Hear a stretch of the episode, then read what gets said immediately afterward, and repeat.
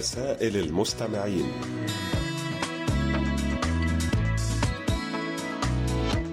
أهلا بكم أحبائي وأصدقائي في كل مكان. هذه حلقة جديدة من برنامجكم المحبب رسائل المستمعين. وفي البداية نشكركم أيها الأصدقاء الأعزاء على تعليقاتكم حول الموضوع الذي طرحناه الأسبوع الماضي وهو الدرس الصعب الذي تعلمته من الحياة حتى الآن. وسوف نستعرض خلال هذه الحلقة بعض الردود التي جاءت إلينا على صفحتنا على فيسبوك.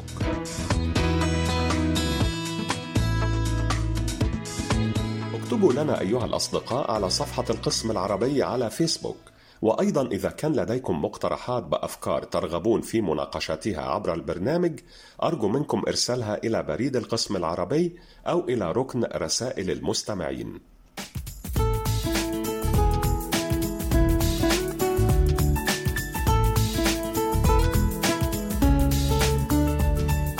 ونبدأ الآن مع صديقنا العزيز عمر حربيط العوني عنوان صندوق بريد 108 المونستير 5060 الجمهورية التونسية.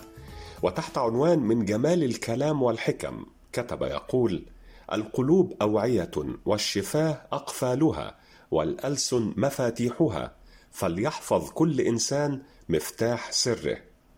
أعظم أنواع الرجيم هو أن تتوقف عن أكل حقوق الآخرين. إذا رأيت من هو أعلم مني فذلك هو يوم استفادتي. وإذا رأيت من هو أقل مني فذلك هو يوم إفادتي. وإذا رأيت من هو مثلي فذلك هو يوم مذاكرتي. وإذ لم أرى أحدا من هؤلاء فذلك هو يوم مصيبتي. أخيرا عدو يخشى الله خير من صديق يعانق الشيطان قبل أن يصافحك.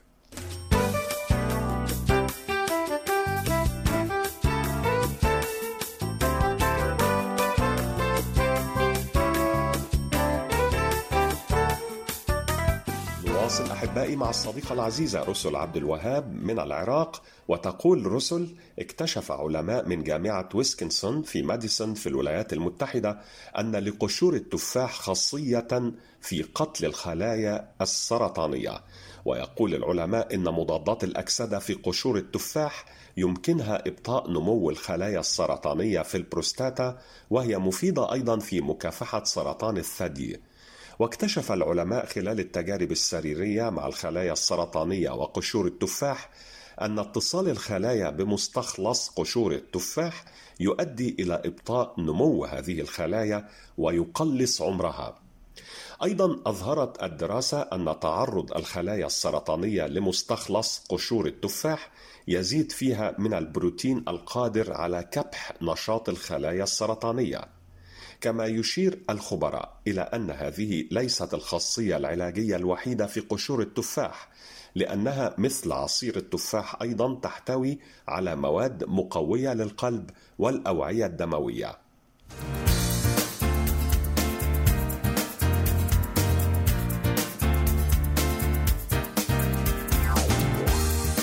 الصديق العزيز معاد بلكريت من المملكة المغربية يحدثنا عن جبل سروة. ويقول هو جبل يربط بين الأطلس الكبير والأطلس الصغير وهو عبارة عن جيوب بركانية على ارتفاع واسع من حيث ظهور الحمم البركانية السوداء. وسروة هو صهارة بركان طبقي خلال العصر الميوسيني ويقع في منطقة تازنخت في إقليم ورزازات في المملكة المغربية. وتتميز المنطقة بصخور بركانية وقصابات ودواوير وقرى من الأراضي المحصنة بصوامع الحبوب التي تسمى محليا إيجودار وتتميز سفوح هذه القرى بالحقول المروية من قبل التيارات الجبلية ويركز سكانها على زراعة الشعير والقمح والزعفران واللوز. وتقوم النساء بنسج السجاد وبيعها في سوق تازنخت كما تعتبر تربية الأغنام من الموارد المهمة للسكان المحليين هناك. أيضا تميز المنطقة أو تتميز المنطقة بأنشطة المشي لمسافات طويلة وركوب الخيل لرؤية المشاهد الطبيعية والصحراء والوديان. ومعظم مسارات المشي تمر عبر القرى ومناجم الفضة والذهب والكوبالت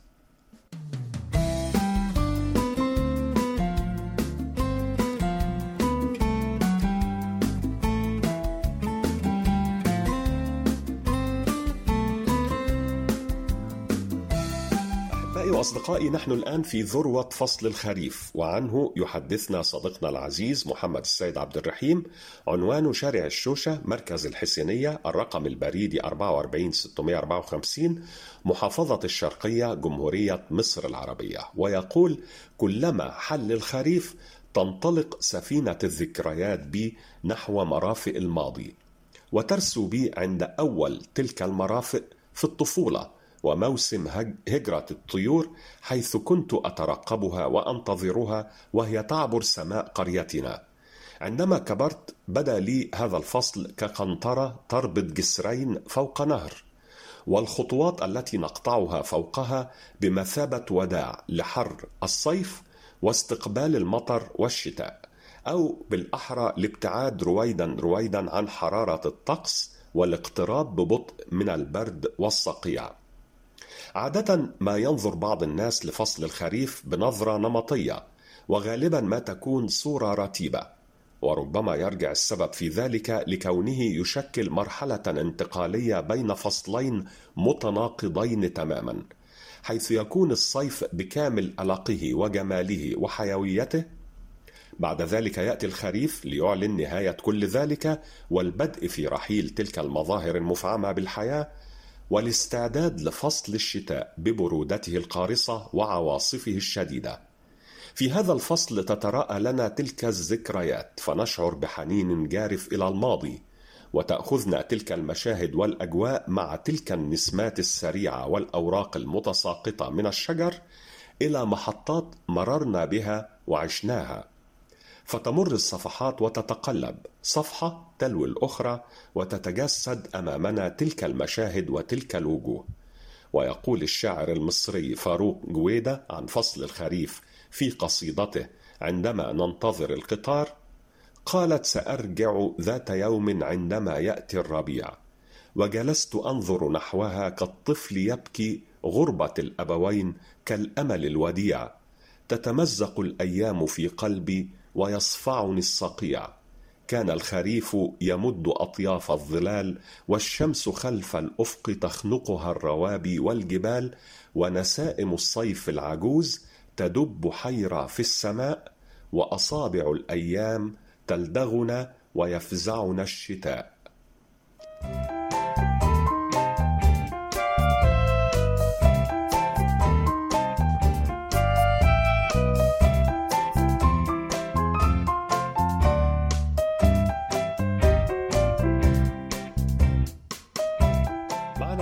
أحبائي وأصدقائي صديقنا العزيز المحب على الدوام علي بن شهرة من مدينة تيارد بالجمهورية الجزائرية ومساهمة بعنوان طرفة وحكمة. يقول أرملة لديها بنت فائقة الجمال الكثيرون تقدموا لخطبتها لكنها حددت مهرها بخمسين مليون دينار ولا أحد يستطيع دفعها وهي لا تقبل أن تتنازل عن ذلك. هناك شاب أغرم بتلك الفتاة وعمل بكل ما يملك حتى جمع ثلاثين مليونا وأخبر والده برغبته وشروطه وشروط أم الفتاة وأنه لا يمتلك إلا هذا المبلغ. فقال له والده لا بأس هات هذا المبلغ ولنذهب إلى تلك المرأة وقال الوالد لأم الفتاة أتمنى ألا تقاطعيني حتى أنهي كلامي. ابني يريد أن يتزوج ابنتك وهذه عشرة ملايين مهرها. ثم قال وهذه عشرة ملايين مهرا لك أنت لكي تكوني زوجة لي. فابتسمت أم الفتاة ابتسامة عريضة وقالت على بركة الله مبارك لنا ولكم. ولما سألها الجيران كيف تنازلت عن المهر المحدد بخمسين مليونا ردت عليهم قائلة سعر الجملة يختلف عن سعر المفرد. ولما سأل الشاب أباه عن العشرة ملايين المتبقية قال له سوف نراضي بها أمك هكذا إدارة الأزمات تحتاج إلى قائد محنك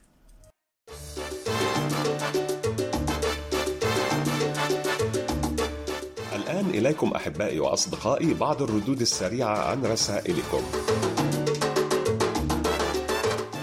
أحبائي وأصدقائي أدعوكم جميعا لإرسال تسجيلاتكم الصوتية التي تحتوي على مساهمات أو كلمات كتبتموها بأنفسكم أو مقترحات أو أفكار تريدون توصيلها عبر البرنامج. نشكرك يا صديقتنا المخلصة أوج من العاصمة العراقية بغداد على هذه الكلمات الجميلة الكنز الحقيقي هو الحب الذي تتلقاه ممن هم حولك الأماكن لا تساوي شيئا عندما تكون خالية ممن نحب. لا أحد أقوى من نفسك على إرشادها إلى الخير. وأخيرا يكون البيت جميلا عندما يقطنه قوم طيبون. شكرا لمستمعنا الوفي. أبو علي مؤمن عنوانه صندوق بريد 175 الكاليتوس 16000 57 الجزائر. ويقول إذا كنت تعتقد بأنك تعتقد فهذا جميل ولكن إذا كنت تعتقد بأنك تظن أو تظن بأنك تعتقد أو تظن بأنك تظن فهذه مشكلة. الشكر موصول لصديقنا العزيز عبد الله بوي من السنغال حيث يقول الصداقة أسمى حب في الوجود. الصداقة كنز لا يفنى أبدا فهي رمز الخلود والحب الطاهر دون نفاق أو حسد أو غيرة. والصديق الحقيقي هو ما من إذا وصلت جبهتك إلى الأرض ساجدا ذكرته بدعوة خير.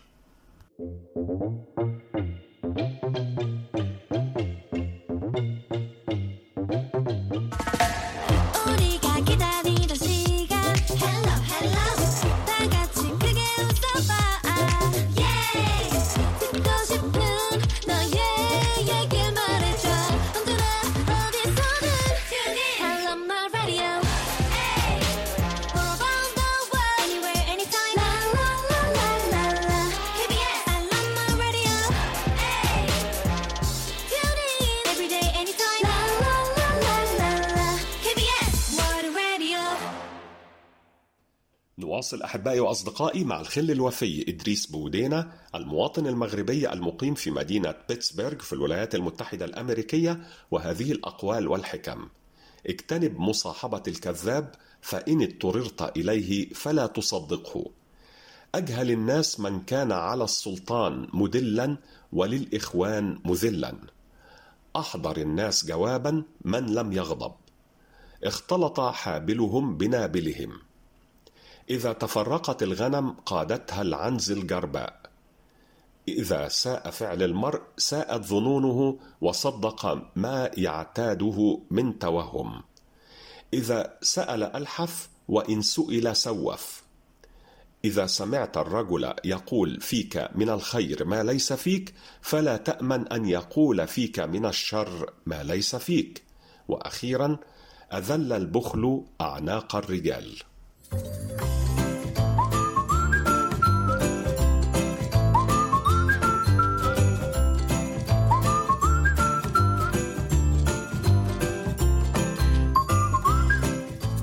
مستمعنا العزيز عبد الناصر رشاد كامل عنوانه جمهورية مصر العربية محافظة الشرقية مدينة العاشر من رمضان أرسل إلينا هذه الحكم والأمثال. تموت الأشجار وهي واقفة. ثواب الآخرة خير من نعيم الدنيا. جالس الفقراء تزدد شكرا. جودة الكلام في الاختصار. جولة الباطل ساعة وجولة الحق إلى قيام الساعة. حافظ على الزهرة تأكل الثمرة. حبل الكذب قصير. حزام الأمان أحد وسائل السلامة. حسن الخلق يمن وسوء الخلق شؤم. حلاوة الظفر تمحو مرارة الصبر. حماك أحمالك وأهلك أحفى بك حياء الرجل في غير موضعه ضعف. خفف طعامك تحمد منامك. خير الأصحاب من يدلك على الخير. خير البيوع ناجز بناجز. خير الوعظ ما ردع. دع التكاسل في الخيرات تطلبها فليس يسعد بالخيرات كسلان. وأخيرا دوام الحال من المحال.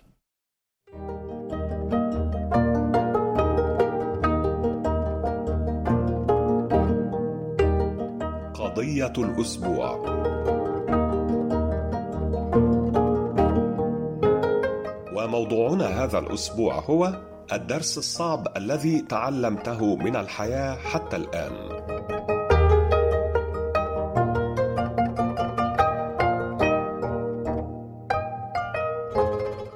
الصديق عبد الرحيم آية العواد من المملكة المغربية يقول: تعلمت من الحياة أن السعادة لا تدوم، وأن الحزن كذلك لا يدوم، كما تعلمت أن السعادة لا تشترى بالمال، بل نحن من نخلق السعادة.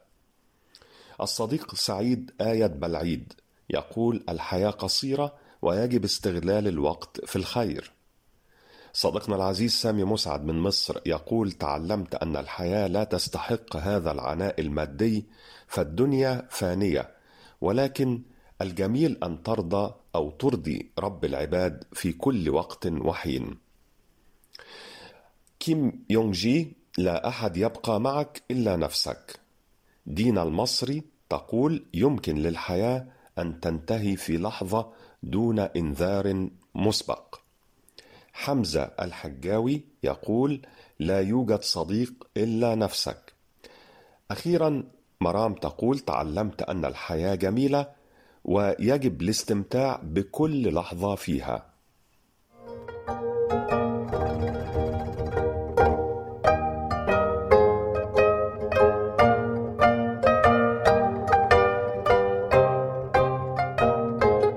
شكر لكم أيها الأصدقاء الأعزاء على كل مشاركاتكم القيمة وننتظر منكم المزيد من المشاركات المفيدة والجميلة وسوف نواصل معكم بعد قليل.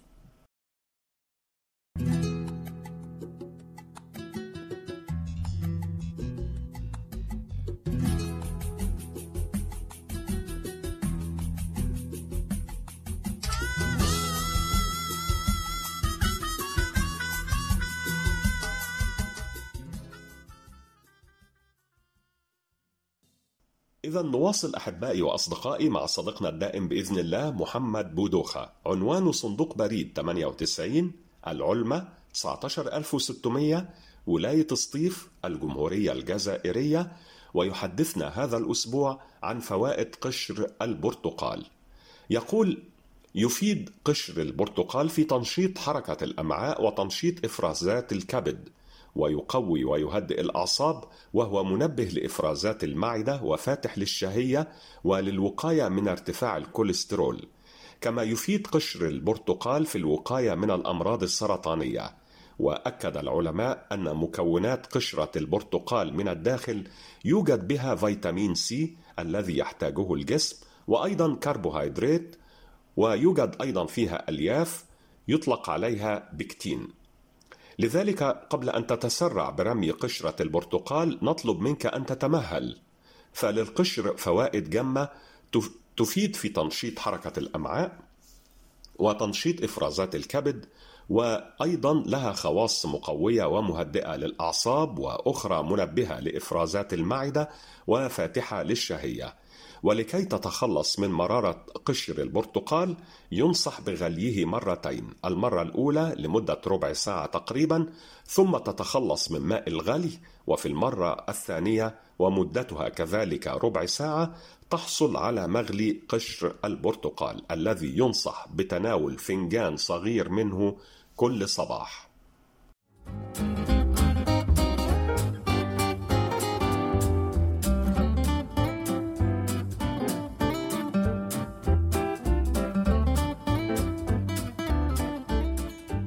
الآن نختتم حلقة هذا الأسبوع. أيها الأصدقاء مع مساهمة جميلة من صديقنا العزيز الدكتور نوري عبد الرزاق من ولاية سطيف بالجزائر ويقول في كل مرة أقرأ إياك نعبد وإياك نستعين أشعر من داخلي بالراحة لأننا نستعين بك يا رب على الحياة نستعين بك على المسؤوليات ونستعين بك على مشاعرنا وإخفاقاتنا وتقلباتنا.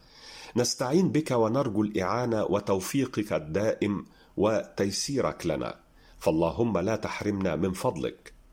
الفرق بين الحب والود أن الحب ما استقر في القلب والود ما ظهر في السلوك. فكل ودود محب وليس كل محب ودودا. من قال إن الكلمات لا تفعل شيئا إنها تلمس وتغرق وتنقذ وتدفئ. وتجعلك تطير وتتسع وأحيانا تلصقك في الأرض لتتمزق. الكلمات أشبه بمفاتيح. إن استخدمتها بشكل صحيح فتحت بها قلبا وأغلقت بها فما. فبكلمة تكسب إنسانا وبكلمة تكسر خاطر إنسان وتكون سبب ألمه ووجعه وبكلمة تنهي علاقة وبكلمة تدخل الجنة وبكلمة تدخل النار. فاختاروا كلماتكم كما تختارون ملابسكم. فالكلام أيضا أناقة وجربوا كلامكم على أنفسكم أولا فإن لم يعجبكم فلا تجرحوا به أحبابكم. الكلمة الطيبة ليست سهما لكنها تخترق القلوب. فاللهم اجعل كلامنا طيبا خفيفا يسعد القلوب وقلوب من حولنا وابعد عن ألسنتنا كل كلمة ثقيلة على أي قلب.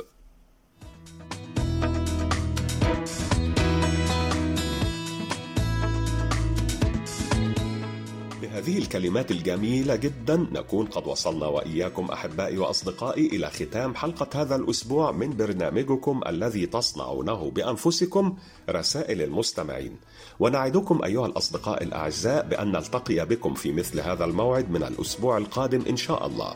وحتى ذلك الحين إليكم تحيات مخرجة البرنامج لؤلؤة بيجونغ أوك وقمر كيم يونغ وهذه تحياتي يسري صوابي.